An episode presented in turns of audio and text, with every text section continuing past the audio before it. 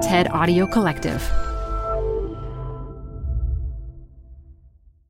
I want you to think about the last time you found yourself on the receiving end of somebody's baggage. They had a bad day, or they're having an issue, whatever, so they snap at you or deliver some critical feedback in a way that's unnecessary. You try to brush it off, but you can't. And if this happens enough at work, it can really build up and you're walking around all linty. So, what does absorbing all of this negative energy really do to us and our organizations? I'm Modupe Akinola. This is TED Business. Our speaker today is Christine Porath, who studies how these little acts of rudeness impact our workplaces. She's a management professor, researcher, and author of the new book, Mastering Community The Surprising Ways Coming Together Moves Us from Surviving to Thriving. In this talk, she breaks down the cost of incivility at work and shares how important respect and kindness are in our workplaces. Then, after the talk, we've got a little something special for you. Christine and I will sit down and chat about where this incivility comes from, how it spreads, and how we can handle it. But first, a quick break.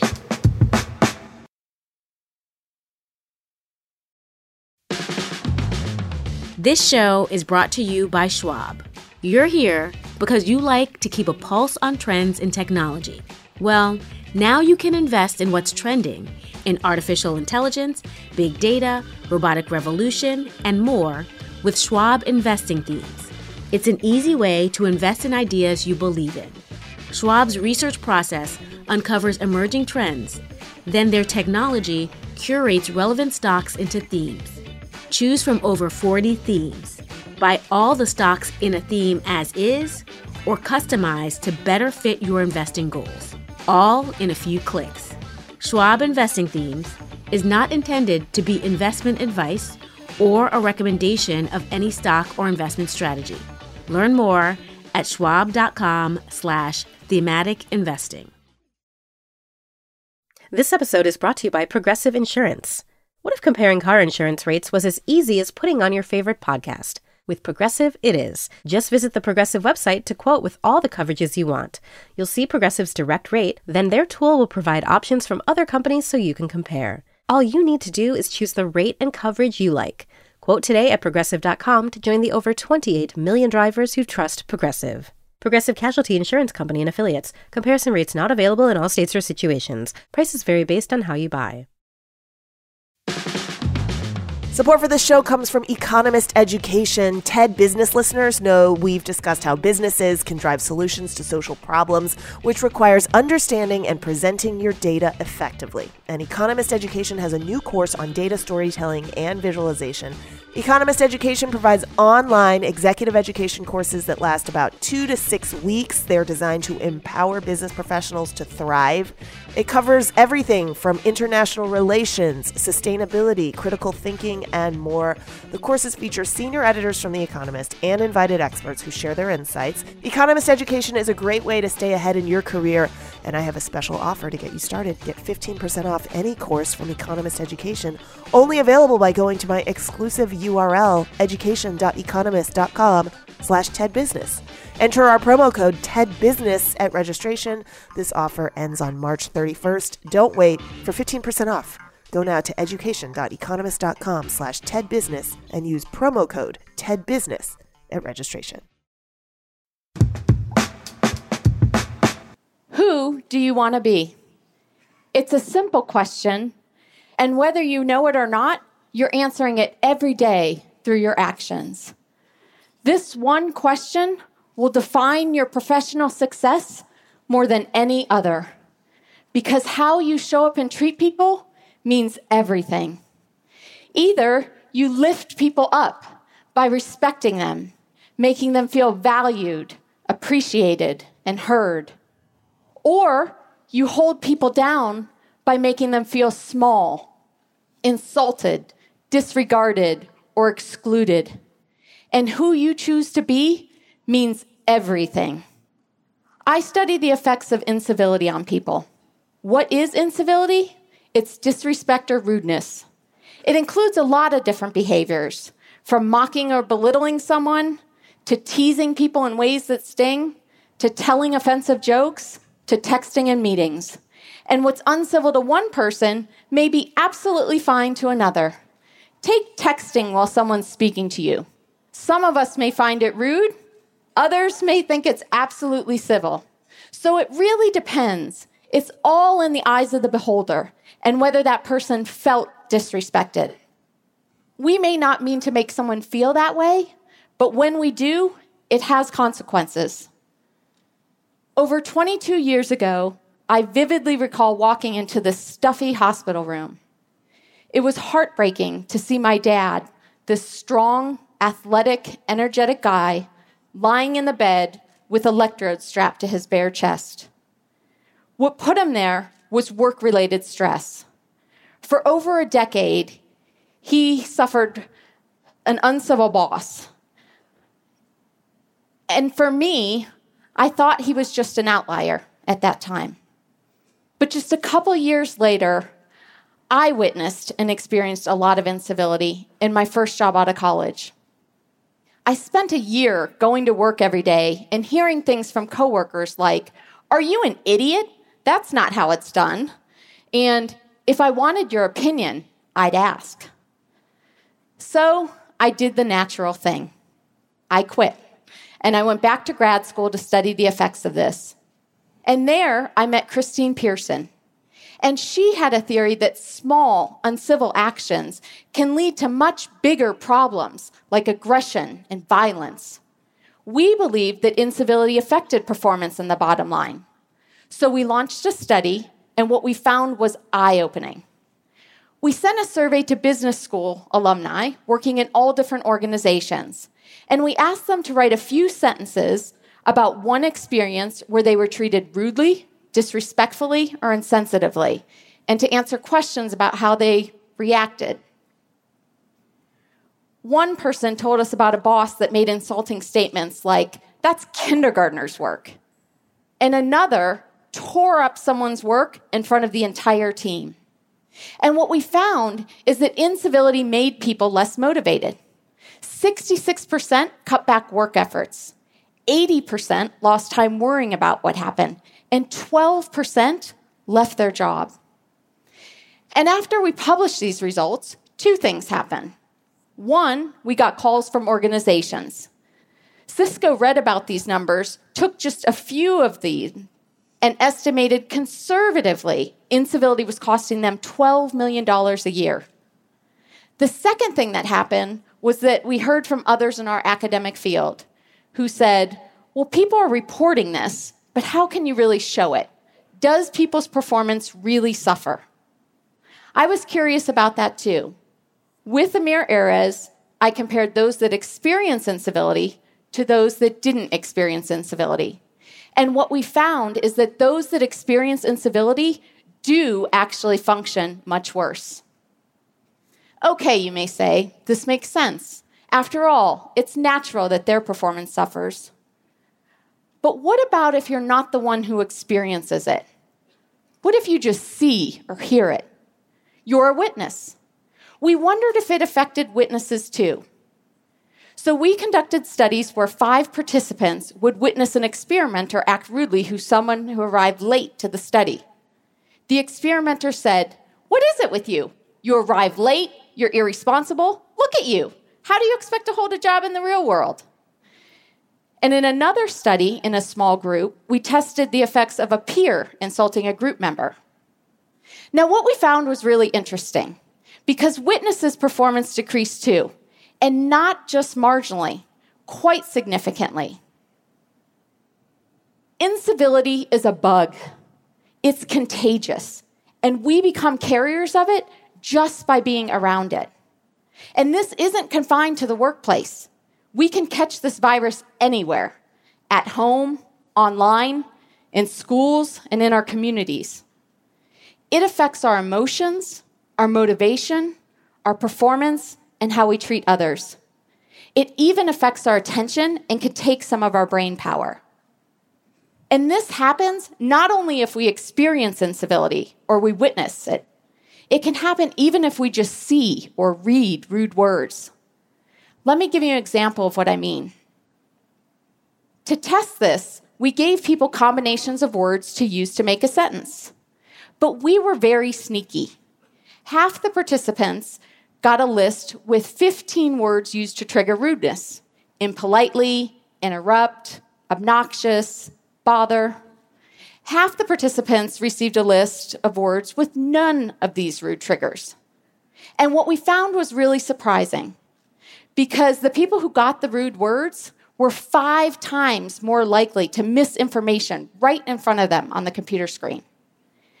And as we continued this research, what we found is that those that read the rude words took longer to make decisions, to record their decisions, and they made significantly more errors. This can be a big deal, especially when it comes to life and death situations. Steve, a physician, told me about a doctor that he worked with who was never very respectful, especially to junior staff and nurses. But Steve told me about this one particular interaction where this doctor shouted at a medical team. Right after the interaction, the team gave the wrong dosage of medication to their patient. Steve said the information was right there on the chart, but somehow everyone on the team missed it. He said they lacked the attention or awareness to take it into account. Simple mistake, right? Well, that patient died. Researchers in Israel have actually shown that medical teams exposed to rudeness perform worse not only in all their diagnostics, but in all the procedures they did. This was mainly because the teams exposed to rudeness didn't share information as readily, and they stopped seeking help from their teammates. And I see this not only in medicine, but in all industries. So, if incivility has such a huge cost, why do we still see so much of it? I was curious, so we surveyed people about this too. The number one reason is stress. People feel overwhelmed. The other reason that people are not more civil is because they're skeptical and even concerned about being civil or appearing nice. They believe they'll appear less leader like. They wonder do nice guys finish last? Or, in other words, do jerks get ahead? It's easy to think so, especially when we see a few prominent examples that dominate the conversation. Well, it turns out in the long run, they don't. There's really rich research on this by Morgan McCall and Michael Lombardo when they were at the Center for Creative Leadership. And they found the number one reason tied to executive failure was an insensitive, abrasive, or bullying style. There will always be some outliers that succeed despite their incivility. Sooner or later, though, most uncivil people sabotage their success. For example, with uncivil executives, it comes back to hurt them when they're in a place of weakness or they need something. People won't have their backs. But what about nice guys? Does civility pay? Yes, it does. And being civil doesn't just mean that you're not a jerk. Not holding someone down isn't the same as lifting them up. Being truly civil means doing the small things, like smiling and saying hello in the hallway, listening fully when someone's speaking to you. Now, you can have strong opinions, disagree, have conflict, or give negative feedback civilly, with respect.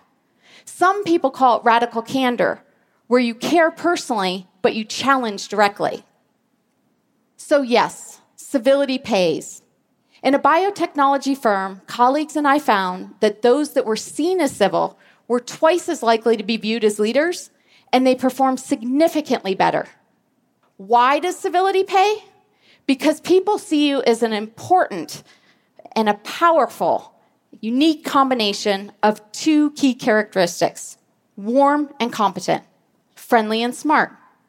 In other words, being civil isn't just about motivating others, it's about you. If you're civil, you're more likely to be seen as a leader. You'll perform better, and you're seen as warm and competent. But there's an even bigger story about how civility pays, and it ties to one of the most important questions around leadership What do people want most from their leaders? We took data from over 20,000 employees around the world, and we found the answer was simple respect. Being treated with respect was more important than recognition and appreciation, useful feedback, even opportunities for learning. Those that felt respected were healthier, more focused, more likely to stay with their organization, and far more engaged. So, where do you start? How can you lift people up and make people feel respected? Well, the nice thing is, it doesn't require a huge shift. Small things can make a big difference. I found that thanking people, sharing credit, listening attentively, humbly asking questions, acknowledging others, and smiling has an impact. Patrick Quinlan, former CEO of Ochsner Healthcare, told me about the effects of their 10 5 way, where if you're within 10 feet of someone, you make eye contact and smile. And if you're within five feet, you say hello. He explained that civility spread, patient satisfaction scores rose, as did patient referrals. Civility and respect can be used to boost an organization's performance. When my friend Doug Conant took over as CEO of Campbell's Soup Company in 2001, the company's market share had just dropped in half. Sales were declining. Lots of people had just been laid off. A Gallup manager said it was the least engaged organization that they had surveyed. And as Doug drove up to work his first day, he noticed that the headquarters was surrounded by barbed wire fence. There were guard towers in the parking lot. He said it looked like a minimum security prison. It felt toxic. Within five years, Doug had turned things around. And within nine years, they were setting all time performance records and racking up awards, including Best Place to Work. How did he do it? On day one, Doug told employees that he was going to have high standards for performance, but they were going to do it with civility. He walked the talk, and he expected his leaders to. For Doug, it all came down to being tough minded on standards and tender hearted with people. And for him, he said it was all about these touch points or these daily interactions he had with employees, whether in the hallway, in the cafeteria, or in meetings. And if he handled each touch point well, he'd make employees feel valued. Another way that Doug made employees feel valued and showed them that he was paying attention is that he hand wrote over 30,000 thank you notes to employees. And this set an example for other leaders. Leaders have about 400 of these touch points a day. Most don't take long, less than two minutes each. The key is to be agile and mindful in each of these moments. Civility lifts people. We'll get people to give more and function at their best if we're civil. Incivility chips away at people and their performance. It robs people of their potential, even if they're just working around it. What I know from my research is that when we have more civil environments, we're more productive, creative, helpful, happy, and healthy. We can do better. Each one of us can be more mindful and can take actions to lift others up around us at work, at home, online, in schools, and in our communities. In every interaction, think who do you want to be? Let's put an end to the incivility bug and start spreading civility. After all, it pays. Thank you. Thank you.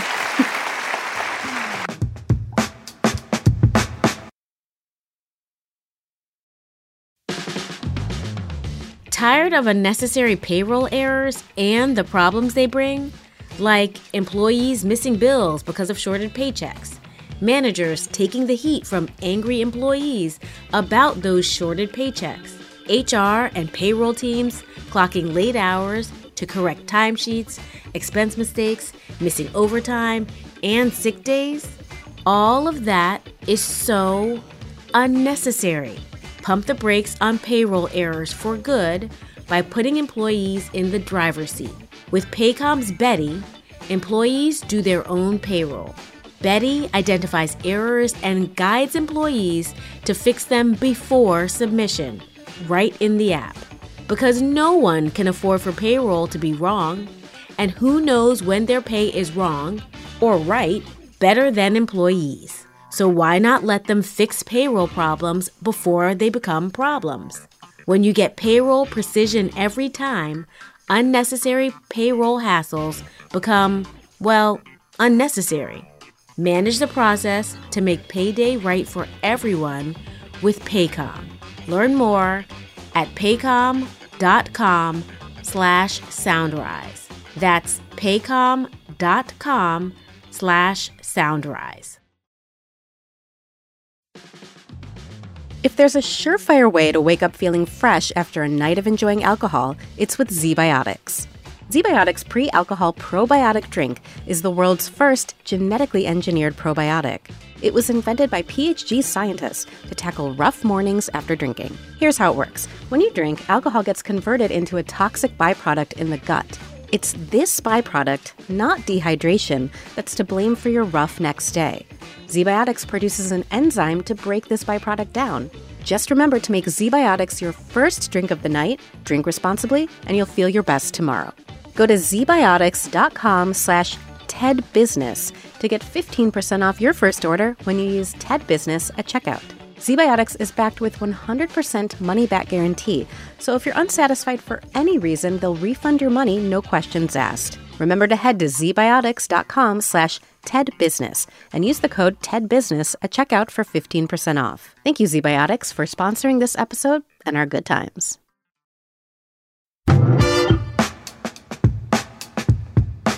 Christine, it is so nice to have you here today. Thank you so much for taking out the time to talk a little bit about this concept of incivility. Well, thank you so much for having me. Since your talk is about incivility, I just want to make sure we're very clear on what incivility really is. Do you mind defining incivility for us? You gave great examples, but I'd love for you to break it down. Sure. So it's really just when people feel like they're being disrespected, treated rudely or insensitively. And the tricky thing is, this is very subjective. So it's all in the eyes of the beholder, and it's how you felt about something. Uh, that matters. Well, so, and what's even more powerful about that is that you said that incivility is contagious. Tell me more about how that contagion works. Yeah, so unfortunately, incivility is like a virus, so you can catch it anywhere. So whether it's social media, whether it's you know someone that's responding to you in what you feel like is a rude way, and we may not even really be conscious of the fact that it it bothers us a lot in the moment. Mm-hmm. But what happens is we tend to take that with us. We we move on and start talking with someone else and we think, "What's my problem? I have no patience. I'm upset." You know, and potentially passing that on to others. Oh, I love that cuz initially I thought of it in some ways like if someone says something unkind, then other people feel licensed to pile on. Uh, so there's contagion in that way. But you're also talking about the contagion as it relates to the emotional contagion of the downward spiral. Exactly. So you're right. I mean, you're absolutely, I think that there's a tendency, particularly in the workplace, where there can be pile-ons, you know, or what we've studied is like the role modeling. So you see yeah. someone else do that, and especially if they have more power or status, then you're thinking, oh, that's the way we should act around here. For example, when we've asked people like, "Why are you rude?" You know, and granted, we all are from time to time. Yes. Um, while the number one reason is feeling stressed or overloaded, yes. overwhelmed, but twenty five percent say because my leaders are. Yeah. So tell me, what should you do if you were a bystander and let's say you do witness someone more senior engaging in an act that you know someone did not feel good about? How do you deal with this effectively? Well, it's uh, really tricky. You know, it depends because, uh, you know, do you feel physically safe, for example? Mm. I mean, a lot of people, they don't feel comfortable speaking up, especially if this is someone yeah. with more power. So, in that case, you know, you might talk to someone first about it, maybe talk to your boss or a mentor or HR or something like that. Um, if you're comfortable, I mean, ideally, we are calling each other out on this. And, mm-hmm. you know, certainly I would suggest that you do it privately versus publicly, like in a meeting yeah. or something like that. Um, yep. But I think, you know, if you come at it from the standpoint of, you know, do you want some feedback or you're exchanging feedback? In other words, you know, it might be that you're asking, are there things that you can improve on? Yeah. And then yeah. this provides a opportunity where you can also provide some feedback with specifics and about how it made you feel you know, so that they're less likely to feel defensive about it. Right. And I love that um, use of the subjective in terms of saying, this is how it made me feel. You did just mention feedback. Well, what if I'm the problem? What if I'm the one who um, is being incivil and doesn't know? Yeah, well, I think uh, most of this actually stems from a lack of self awareness. And I think, you know, Tasha Eurich's work on showing that like 95% of people believe that they're self aware, only 10 to 15% are. That shows the gap of, you know, roughly 80% mm-hmm. of us missing the mark any day. Mm-hmm. Mm-hmm. So uh, I think really uh, so much of this should be tied to you seeking feedback to try to hone in on where are your blind spots because we all have them. And so it's yeah. a matter of how am I perceived? We may not realize, you know, how we're projecting our opinion or our viewpoint or even, you know, some of our nonverbals. So yep. getting feedback on that can be incredibly helpful. Yeah. Yeah, no, that makes absolute sense. I feel like it might be fun for us to try to do a little bit of a role play. Okay. I find these to be fun because I think it's so important for people to kind of enact um, what we're talking about here. I'm going to say something about a piece of work that you wrote or something. I don't know. I'm going to make it up. Okay. And I want you to tell me what you would like to say with me when we meet. Okay. Okay. I need to think of something good. Um, maybe we'll imagine that you sent me a draft of your book and I tell you, you know, first of all, I'm not really sure of what the main point is. Second, I don't know how much the world needs this. There's so many books out there about community and, you know, jerks at work and things. And I just, I feel like you might be able to put your talents towards another topic. I'm just being honest. You asked me for feedback on your book, and that's where I'm headed and how I feel right now about it. Well, Modupe, uh, I appreciate the feedback and I appreciate the time that you put into it. I think that, you know, it would be helpful for you to also share what worked as well because I'm already coming into it feeling like this has been really challenging. So maybe you could also be just slightly more specific on why it didn't work. That would be super helpful. Okay, let me go back and do that.